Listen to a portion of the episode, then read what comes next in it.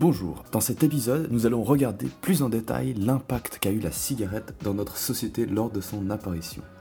D'après plusieurs recherches, ce seraient les Indiens d'Amérique qui ont inventé la cigarette environ 1 à 2 siècles avant Jésus-Christ. Ils fumaient non pas pour faire cool ou impressionner leurs amis, ils le faisaient pour atténuer leur douleur, lorsqu'ils avaient mal aux dents ou aux oreilles. Elle était aussi utilisée dans leur religion, ils fumaient lors des cérémonies et tout au long de leur vie, même dans leur enfance. Ils considéraient cela comme un don du Créateur.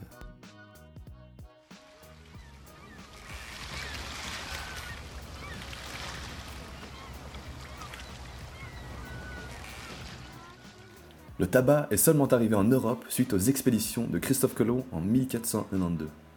Mais les Européens ont-ils fait usage de ce tabac de la même manière que les Indiens? Au début, oui, ils l'ont utilisé comme médicament, on l'appelait le médicament universel. Sa vente était sous forme de poudre et réservée aux apothicaires. Mais alors, quand est-ce que la cigarette qu'on connaît aujourd'hui est apparue? La première cigarette est inventée en 1843, mais ne sera que commercialisée au XXe siècle. C'est à ce moment que la cigarette se transforma complètement. La consommation de tabac n'a vraiment commencé à prendre de l'ampleur que depuis la fin de la Seconde Guerre mondiale, avec l'arrivée des cigarettes américaines. L'invention de la cigarette va initier la consommation de masse de cette drogue au niveau mondial en simplifiant sa prise. La consommation de tabac devient alors planétaire. En 1982, la production mondiale de cigarettes atteint 4600 milliards d'unités. Mais pendant cette période, fumer pour une femme était très mal vu, surtout dans un lieu public. L'une des raisons?